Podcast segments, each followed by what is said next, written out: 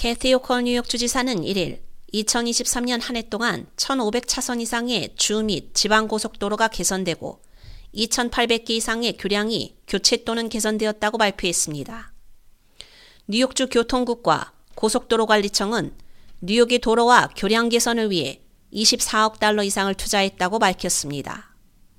이는 지역사회를 다시 연결하고 성장을 촉진하며 기후변화에 대한 회복력을 강화함으로써 뉴욕의 인프라를 활성화하겠다는 호컬 주지사의 역사적인 약속을 반영하는 것입니다.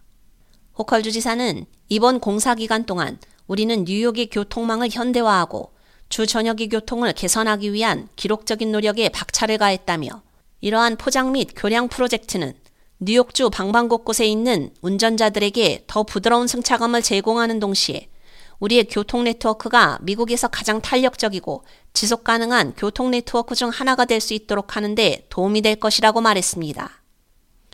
2023년 한 해 동안 뉴욕주 교통국은 주 및 지역 고속도로를 따라 1586차선 도로를 개선하는데 7억 5,300만 달러를 투자했습니다. 또한 교통국은 총 17억 달러에 달하는 투자를 통해 주 전역에서 2,833개의 교량을 교체하거나 개선함으로써 안전을 강화하고 지속 가능성을 개선하며 악천후 영향에 대한 보건력을 높였습니다.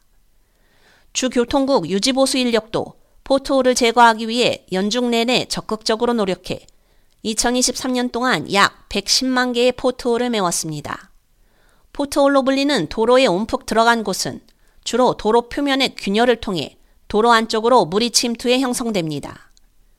호컬 주지사는 5개년 주 수도 계획의 일환으로 지역 도로 개선에 5억 달러, 주 고속도로에 5억 달러를 할당한 교통국에 페이브이워 포트홀즈와 같은 새로운 프로그램을 통해 도로 상태 개선을 최우선 과제로 삼았습니다.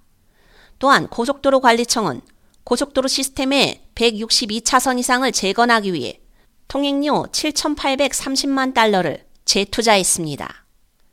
도로 재포장 외에도 가이드레일 수리, 라인 스트라이핑, 표지판 및 배수 개선을 포함해 상당한 안전 개선이 이루어졌습니다. K-Radio 유지연입니다.